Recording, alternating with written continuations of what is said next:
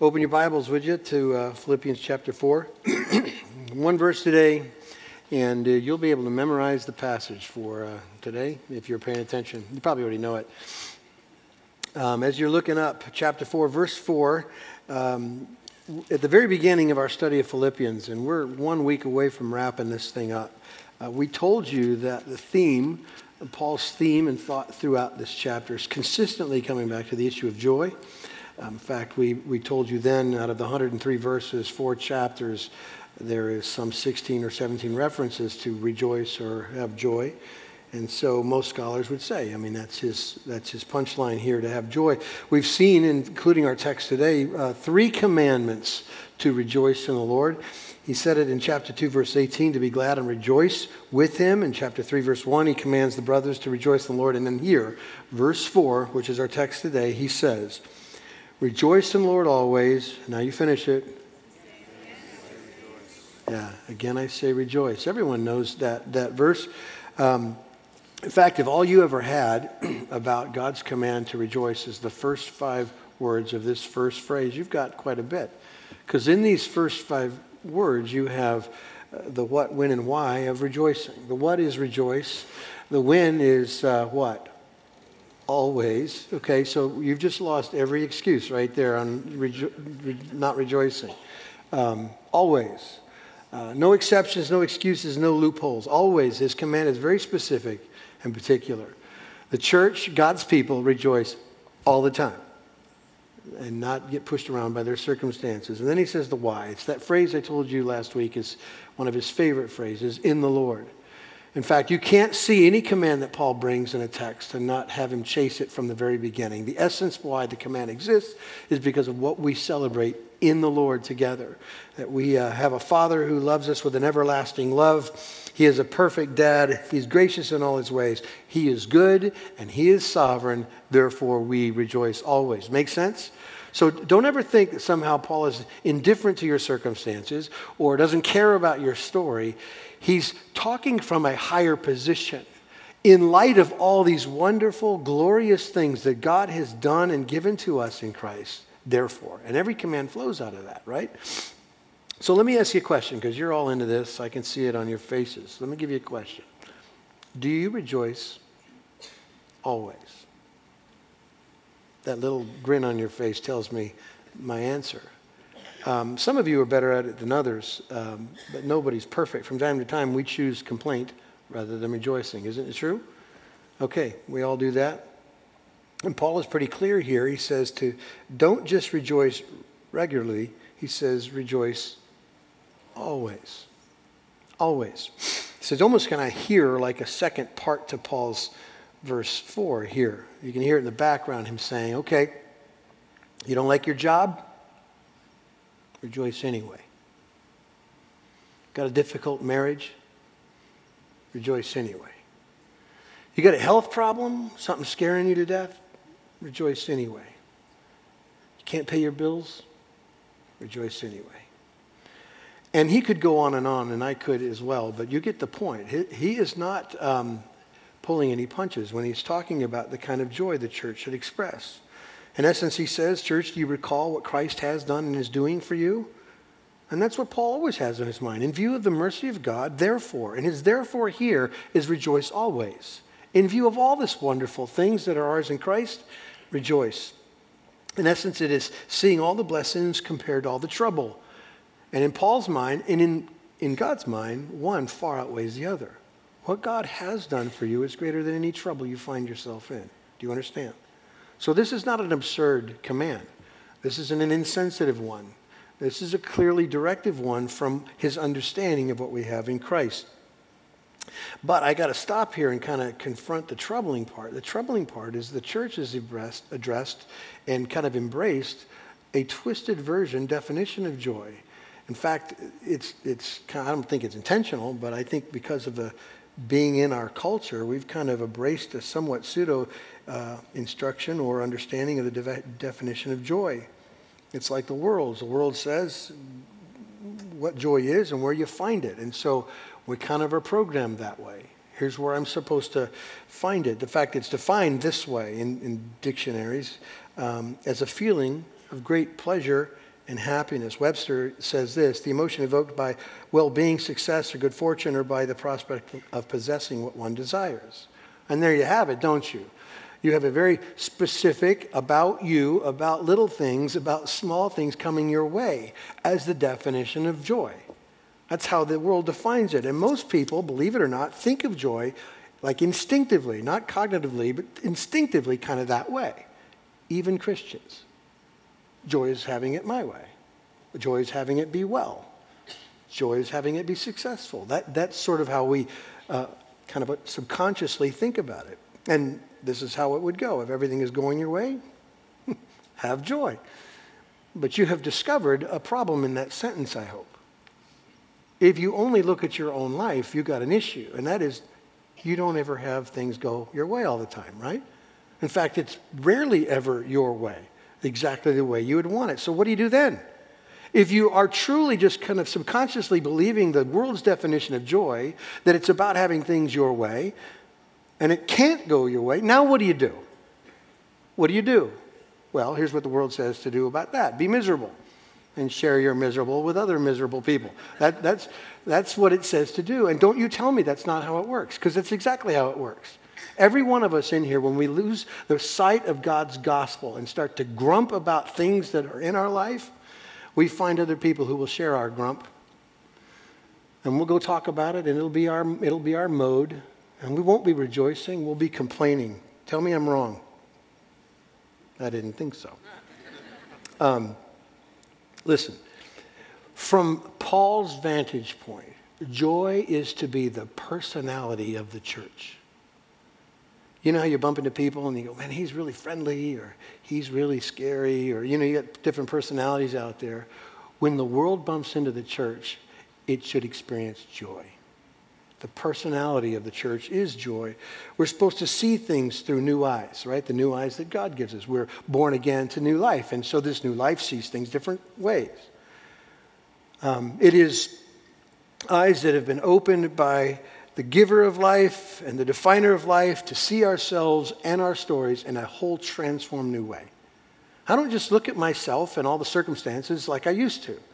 The gospel, God's gospel changes how I see these things. And we say something almost like rote around here that, that God does all things for my good and his glory. We say those things, that's even turned into a bumper sticker. But that's truly, no kidding, the way you're supposed to see things with new eyes. God's doing something good, that's all he can do. And it, his good is for my good. That's how this thing works out. And that's what it's supposed to be. But the reality is, there's a challenge with that sometimes. Um, one pastor defined joy this way, so we got to get our head around a kind of a more accurate version of joy, a biblical joy. One pastor defined Christian joy as a good feeling in the soul produced by the Holy Spirit as he causes us to see the beauty of Christ in the Word and in the world. And that's a good definition, a little long in, in the tooth, but, but good. I, I've got my own paraphrase to kind of keep it short. Joy is far deeper than happiness and, and pleasure. Joy is my feeling when I realize that God is filling all of my lack with all of his greatness. Whatever I lack, he's good to fill it in, however he wants. And that truly is the definition of joy, is understanding that when I know that he really has me in those ways. Um, so, how can we have joy when things aren't going so well? I think that's probably the question we should work on today. It's clear that Paul thinks through the gospel lens when he says the command to have joy always. And it's clear from your nods and your grins that you don't have joy always. And yet that's the commands. How do we get closer to that? How do we actually pursue those things? Let me show you a grid to look through. Chapter 1 of Philippians. We've already studied this passage, but we're going to see kind of a short little brief um, kind of experience for Paul regarding joy himself. And we're going to learn from his example. One old preacher said that there are two kinds of joy in the world there's a because of joy and in spite of joy. What Paul is preaching is the in spite of joy. In spite of circumstances, in spite of trouble, I have joy in the Lord. One is uh, totally circumstantial and fleeting, the other thrives in trouble. They're different. One is. Uh, the way of the world, the other one is the way of God's people. One is where the majority spend their time, and one is where the people of faith actually end up seeing their God. So one is way better than the other. Um, so Let me just offer you a couple of guarantees. You don't get that often in church, but here's a few. Uh, if you can grasp the treasure of joy as Paul preaches it, then it will change the rest of your life. There's a guarantee. There's also another guarantee that if uh, happiness and pleasure is all that you want, and that's what you think it's all about, then I can predict your future. You're going to be miserable. And you're going to have a lot of change in your life. Because people who pursue pleasure and happiness, all they can do is change out people, change out job, change out circumstances and locations to try to chase a man made joy. That's all you can do. Just keep trading it out, trading it out, trading it out. Some of you have that story in here. You're miserable from the run. And so this, the sound of joy for everything is attractive, but it sounds like crazy talk to you because you've managed your own version of joy and you've chased it. And you do have like that legacy of change in you. You can't stick in the same church. You can't stick in the same place. You got to keep moving because when you, when you get uh, disappointed, you have to get rid of what disappoints you. You have to, uh, when you're not content, pursue your contentment in man made ways. That's, that's how the wrong definition works. But I think Paul wants us to know what real joy is a kind of joy that doesn't blow around in the wind like that, isn't so fleeting like that. And it's in this chapter, chapter 1, verses. Uh, 12 through 21, we're going to see kind of an experience from Paul of how he sees circumstances. Um, and actually how he learned joy or how he knows joy. And obviously, he's teaching the church in Philippi this as well. Um, it's really important not to ever forget the background from which Paul is writing. If you want to get the real strength behind the words, don't ever forget that this man has been in prison for four years. He's on death row and he's going to die. This is his last book. Now, how much he knew about, I am not certain. But he knows he's in jail. He's been in jail, falsely charged. He doesn't deserve to be there, and he's there. And it's this man who says, Have joy always. Now, there's some strength when you see it from that position. This is not, by the way, the first time Paul has said things about his missionary experience, is it? I mean, if you want to look at a legacy of a man, he's had trouble like the moment he met Jesus. He lost his eyesight when he met Jesus. And from then on, it's been uphill. But he's always had joy. Eh, look at 2 Corinthians chapter 11 for a second. I'm just going to remind you of, of, of kind of his narrative of his experience being a missionary. Verse 24 says, Five times I received at the hands of the Jews 40 lashes less one. That is, that is the uh, statement of just short of death, because 40 lashes was considered a kind of the level in which a man would die from beatings, and he would say 40 minus one. I almost died five times by, by the lash. And then he says, uh, Three times I was beaten with rods, once I was stoned, three times I was shipwrecked, a night, a day I was adrift at sea, on frequent journeys, uh, in danger from rivers, danger from robbers, danger of my own people, danger from Gentiles, danger uh, in the city, danger in the wilderness, danger at sea, danger from the false brothers, in toil and hardship, through many a sleepless night, in hunger and thirst, often without food, in cold and exposure. And apart from other things, there is the daily pressure on me of my anxiety for all the churches. That's a pretty strong list. And now here he is sitting in jail, um, waiting to die. And that is his story. And it is out of that story that Paul says, Rejoice in the Lord always. And again, I say rejoice. Now, somebody like that has every right to say this. And we should sit up and listen to it. So that's what we want to do today. Um, let me do this. Let's try to answer the, the why and the how of Paul's joy. Um, I think it's very important for us to do that, uh, to discover this in spite of joy, because that's what Paul has. Here's the first thing verses 12 through 14. I, I, think it's obvious that Jesus changes how Paul sees things, and that's how he can arrive at joy. He says in verse 12, I want you to know, brothers, that what has happened to me has really served to advance the gospel, so that it's become known throughout the whole imperial guard and to all the rest that my imprisonment is for Christ. And most of the brothers, having become confident in the Lord by my imprisonment, are much more bold to speak the word without fear. Paul saw his trouble advancing the gospel, a testimony to those who are watching, and confidence to the church who is kind of experiencing his suffering from a distance. He saw that. He saw all those things that God was doing. Let me ask you a question. Change the subject. Your trouble. What do you see? What can you see? Typically, what people see is just blurry things. Nothing's clear in trouble. All they know is the pain of the trouble, and we somehow lose our balance in those moments because we can't see anything else but the issue.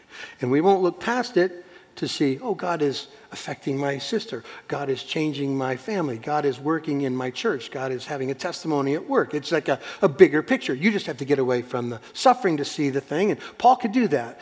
Jesus had changed Paul so much um, that he could see now what God was doing in the midst of his circumstances.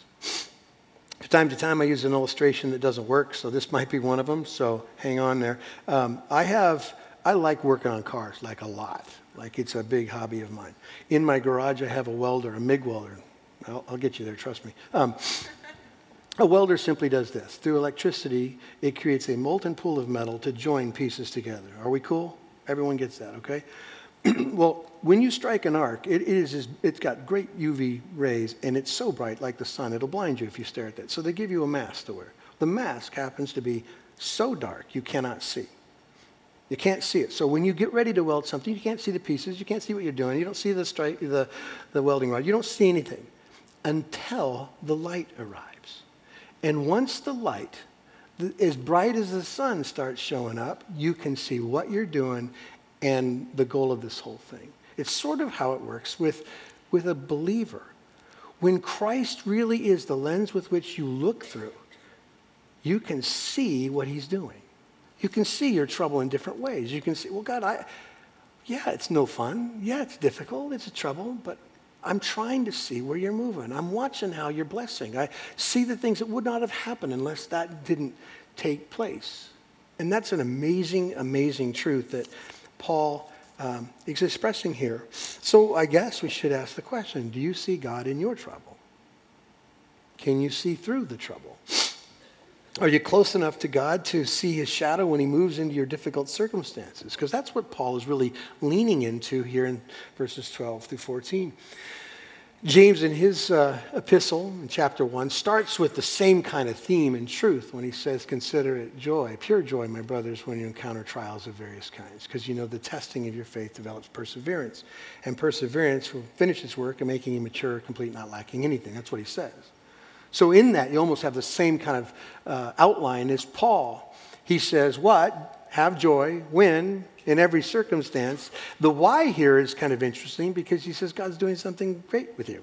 He's making you mature, complete, not lacking anything. There's going to be a perseverance in you that wouldn't exist otherwise. And so, can you get joyous about trouble when you know that the good that goes out of it wouldn't have happened without the trouble? If you can see from the vantage point of the gospel, you can. If you know He's a good Father who is shaping you into His image, then you can.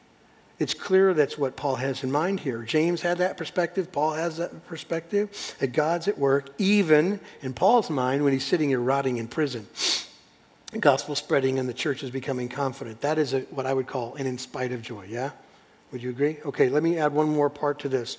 Um, Paul had that kind of joy because Jesus changed what Paul cared about. Look at verses 15 through 18. Some indeed preach Christ from envy and rivalry but others from goodwill.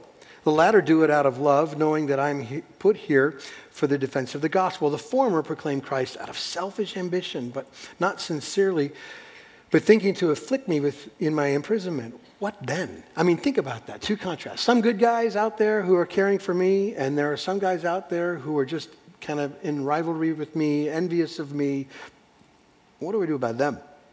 Here's what he says only that in every way, whether in pretense or in truth, Christ is proclaimed, and in that I what? Come on, you got to do better than that. In that I what? Rejoice. Rejoice. How would you handle a story like that? These guys are not for my good.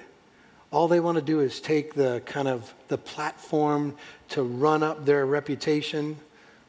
And what does he say? At least Christ is being proclaimed. At least, at least he's being preached, right? And that was what's important to him. what's important to you? I mean, that's really what it comes down to, really basic questions.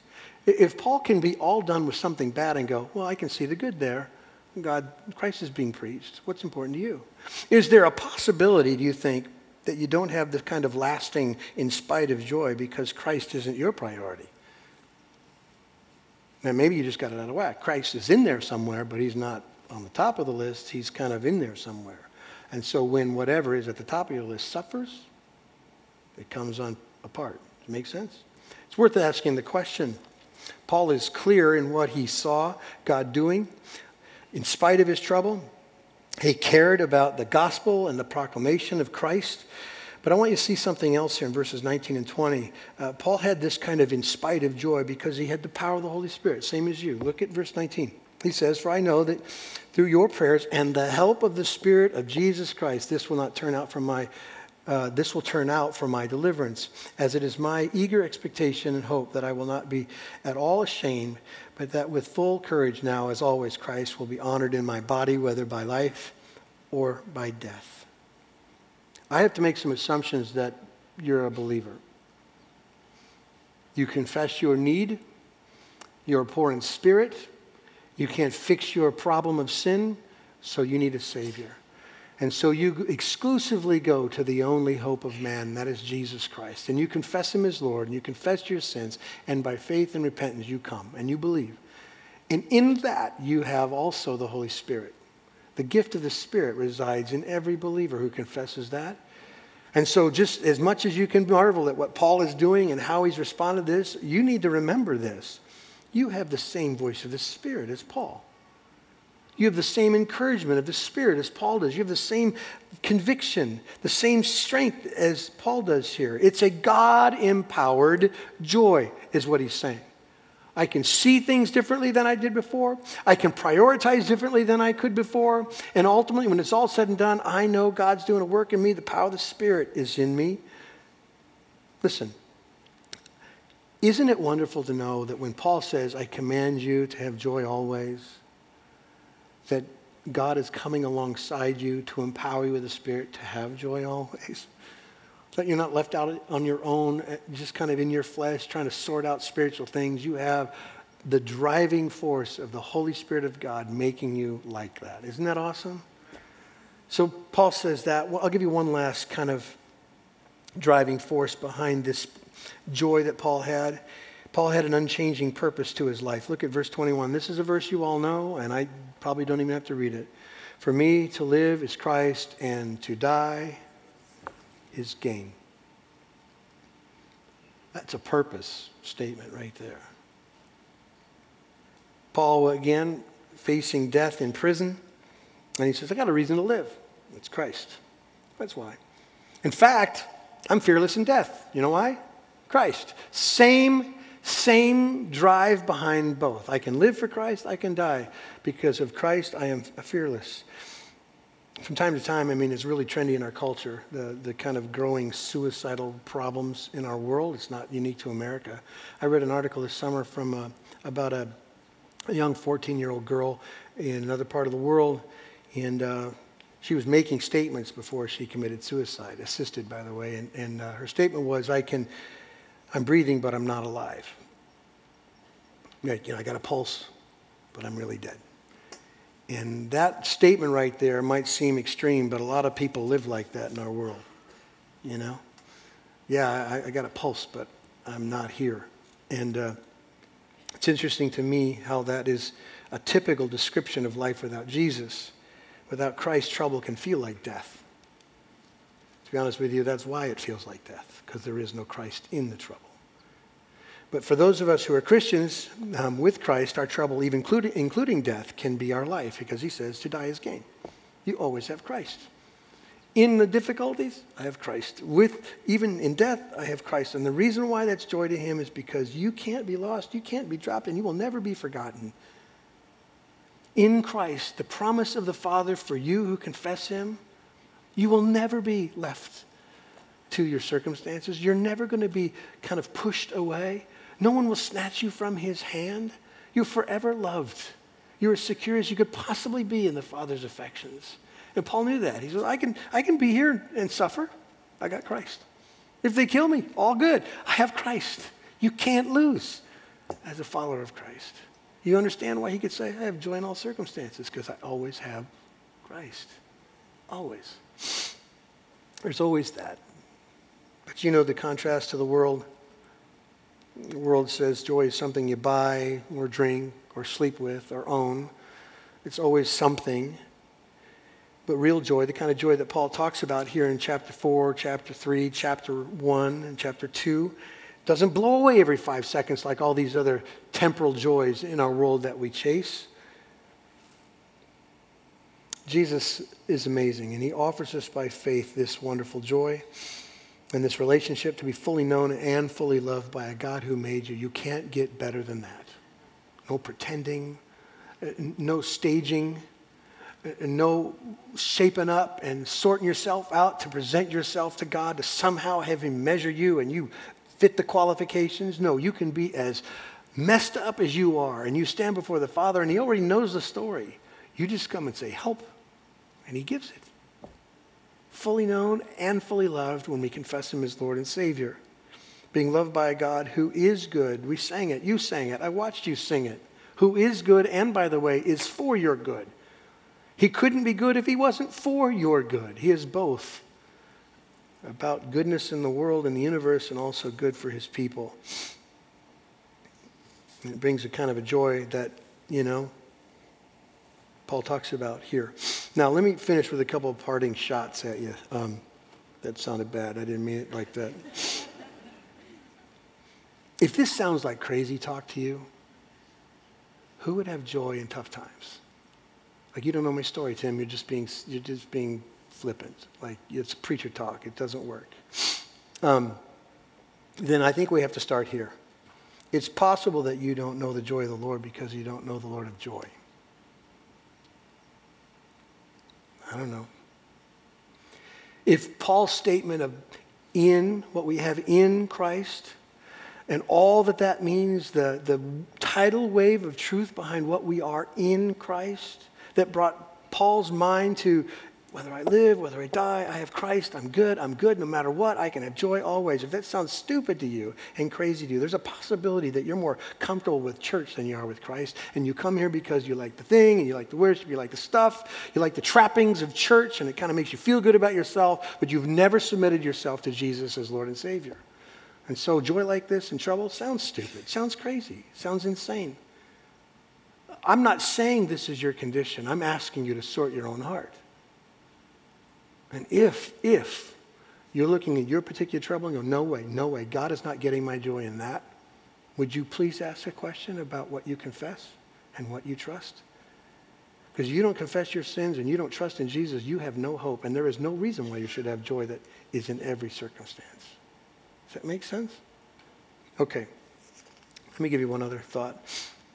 I want you to remember and have it stick deeply in you that artificial efforts for joy don't work. You've heard us say this before that in our flesh, you know, the undead part of us, that kind of warring thing with God's Spirit, um, it's an idol factory. Let's just be honest. Every one of us, without the Holy Spirit taking charge of our life, um, it's an idol factory. And so it kind of believes these things that if we buy something, get something, have someone, then we'll find joy. I, I want to remind you that you were not made to be satisfied in things small like that. You were never created to find ultimate joy, like Paul's describing, in a thing or a person or a place. This is not how it works out. Looking for anything but God to satisfy and bring joy, it will never deliver. And you know this. You know this already. Because you've gone down, I've gone down roads to find it, get it, doesn't work. Trade it out, go, go again. And you're just constantly trading it out, going again, and you keep going and going and going. And I want you to know something. That is the loving hand of the Father. It is a kind act for the Father to be so jealous for his kids to not allow us to go to the wrong places to find satisfaction. He frustrates all of your pursuits until you find your joy in him.